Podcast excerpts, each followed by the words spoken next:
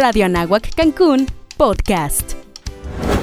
Espérate, espérate, antes de que entre cortinilla, quiero confesarles que ahora mismo es como la segunda o tercera vez que intento grabar esta segunda parte del episodio, porque ya yo la tenía grabada, pero tuvo tanto éxito la manera en la que yo hablé con ustedes que muchos me dijeron, Mena, es que ahora sí suenas como tú. O sea, literal sentí que estábamos hablando cara a cara. Y yo dije, ay, no, espérate, tengo que volver a hacer esto para que quede de rechupete. Y bueno, ya quería confesarles eso, ahora sí, ya suéltame la cortinilla. ¡Halo, Hawái! Bienvenidos a la colmena de Mena. Yo soy Mena y no, no soy una abeja, pero sí una comunicóloga en formación, lista para ayudar a las personas a crecer, a reproducir buenas ideas y producir acciones positivas que impacten a la sociedad sin dejar de ser tú. Así que, música maestro. Me siento como en esos TikToks donde dicen like para parte 2 y tienes que meterte a la cuenta y buscar la segunda parte, pero no, aquí te la doy seguidita. Porque ahora sí ya viene lo bueno, lo que realmente estaban esperando, el chismesote del año. Y siguiendo esta misma línea de sinceridad y confianza que hemos creado, te vengo manejando lo que a mí me ayudó a decir. Entonces ahora sí, agárrate bien que ahí te van las cosas que de ley te recomiendo hacer al momento de terminar una relación, para que no le riegues tanto como yo. Pero sin antes agradecerles por todo el apoyo, todo el cariño tan, tan, tan enorme que me han dado de verdad. A todos aquellos que no sé cómo, pero escuchan esta vieja loca lunes tras lunes sin hartarse de mi voz. Los que comparten el podcast en redes sociales y sobre todo a las personas que han creído en mí, en su amiga Mena. Cada mensaje, cada audio, comentario, GIF, sticker, meme, todo, todo, todo, todo, todo, yo lo guardo en mi galería porque le tiro un screenshot, tú sabes, para yo leerlo de vez en cuando. Y también aquí en mi corazón. Porque esto es solo el inicio de un largo viaje. Ya, ya, ya, mucho amor, ahora sí. A ciencia cierta no existe una guía de cómo sanar las heridas emocionales de un desamor. O chance y sí, o sea, si tú la conoces te agradecería muchísimo que me compartieras tu sabiduría. Pero por ahora te voy a revelar los ingredientes que a mí me ayudaron a crear mi receta sanadora. Número uno. Y te lo voy a cantar. Llorar y llorar llorar y llorar. Así es, el llanto tiene superpoderes sanadores encapsulados en tus lágrimas. Yo antes decía, tonta de mí, que a la única persona a la que se le debe llorar es un padre o una madre cuando fallece, pero no. No, no, no, no, no, me equivoqué y en letras mayúsculas.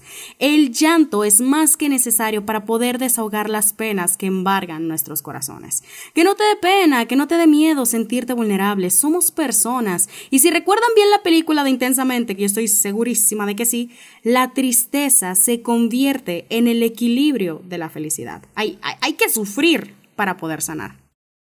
Número 2. Sé indulgente contigo. Cuando nos rompen el corazón tenemos de dos. O nos comemos el mundo entero o dejamos de comer por semanas. Y yo fui de las primeras. A mí me daban unos ataques de ansiedad que yo saciaba literalmente con lo primero que yo encontraba en la nevera. Y vaya, no está mal siempre y cuando se haga todo con medida, pero si sientes que un buen helado de chocolate mientras miras tu serie favorita o comerte unos taquitos con tus amigos te hará bien, just do it. Y aprovecha, eh, que a veces alimentan gratis. Número 3 y el más curioso. Be sappy. Ajá, sappy. La combinación entre sad y happy permite que la tristeza habite en ti, porque ambos sabemos que no se puede tapar el sol con un dedo, pero también hay que recordar que la felicidad puede estar a la vuelta de la esquina. No te presiones por sentirte bien todo el tiempo o mal todo el tiempo.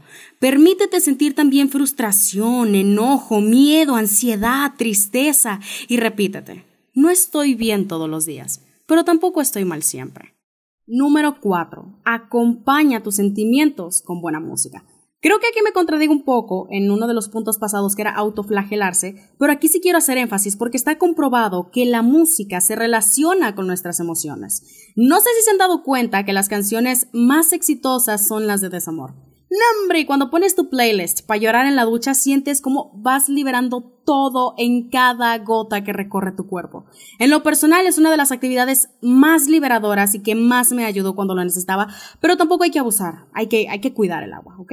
¿Y quién mejor para llorar con ganas que los maestros sentimentales de la industria musical, como el inolvidable Juan Gabriel, de verdad, nunca me voy a cansar de mencionar a Juan Gabriel, con Inocente Pobre Amigo, Yo no nací para amar, Se me olvidó otra vez, o las superioras reinas del desamor Hash con todas sus canciones, y obviamente no pueden faltar, claro que sí, Prometiste de Pepe Aguilar, y lo que construimos de Natalia Lafourcade.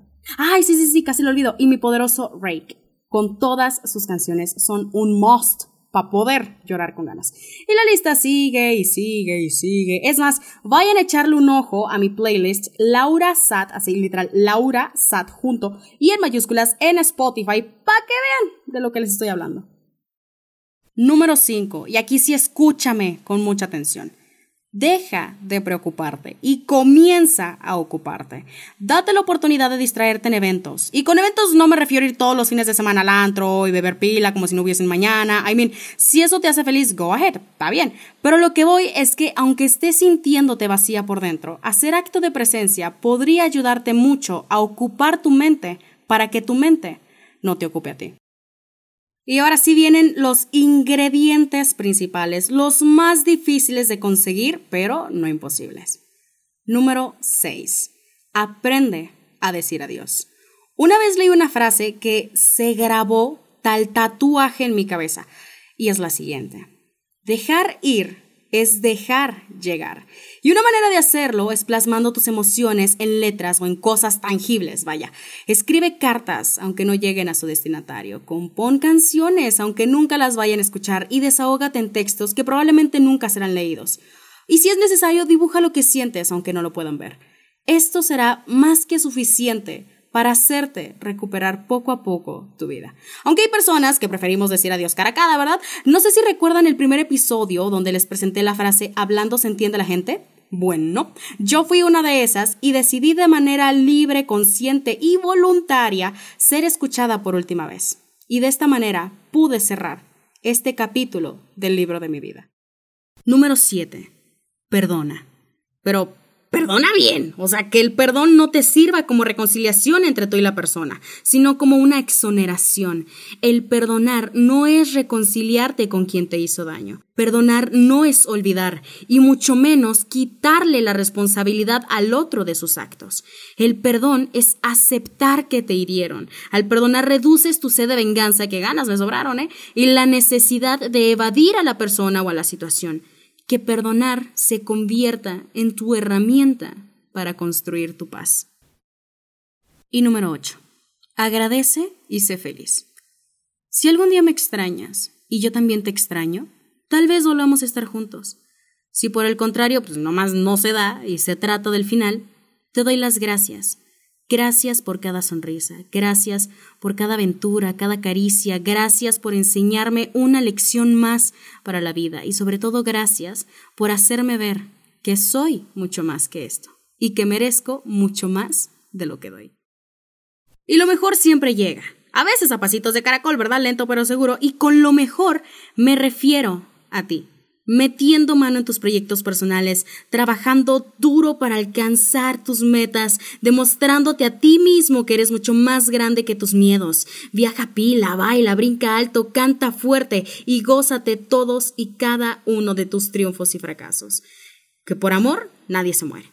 Te dan la mamacita, pero no te mueres. Antes de, de hacer el cierre, quiero, quiero aclarar, quiero mencionar que al igual que tú soy una persona, una persona que también se equivoca.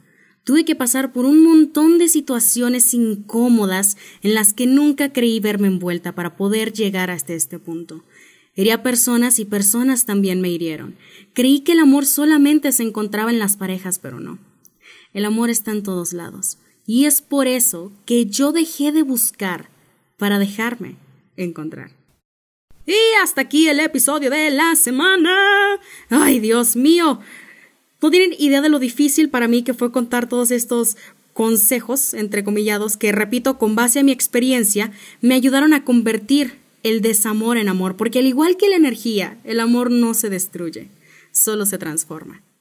No puedo creer que ya vamos por un mes, o llevamos un mes. Sí, creo que ya llevamos un mes con la colmena de Mena y todavía no estoy segura si abrir una cuenta para el podcast. No sé, ¿qué les gustaría ver? Platíquenme. Hay que, hay que ampliar nuestros horizontes. No es nada más escucharnos, también hay que vernos. Así que, ¿qué dicen? ¿No hacemos o nada? Bueno, ahí me platican por Instagram. Recuerda que tu único límite es tu mente. Yo soy Mena y nos escuchamos en la próxima. Bye bye.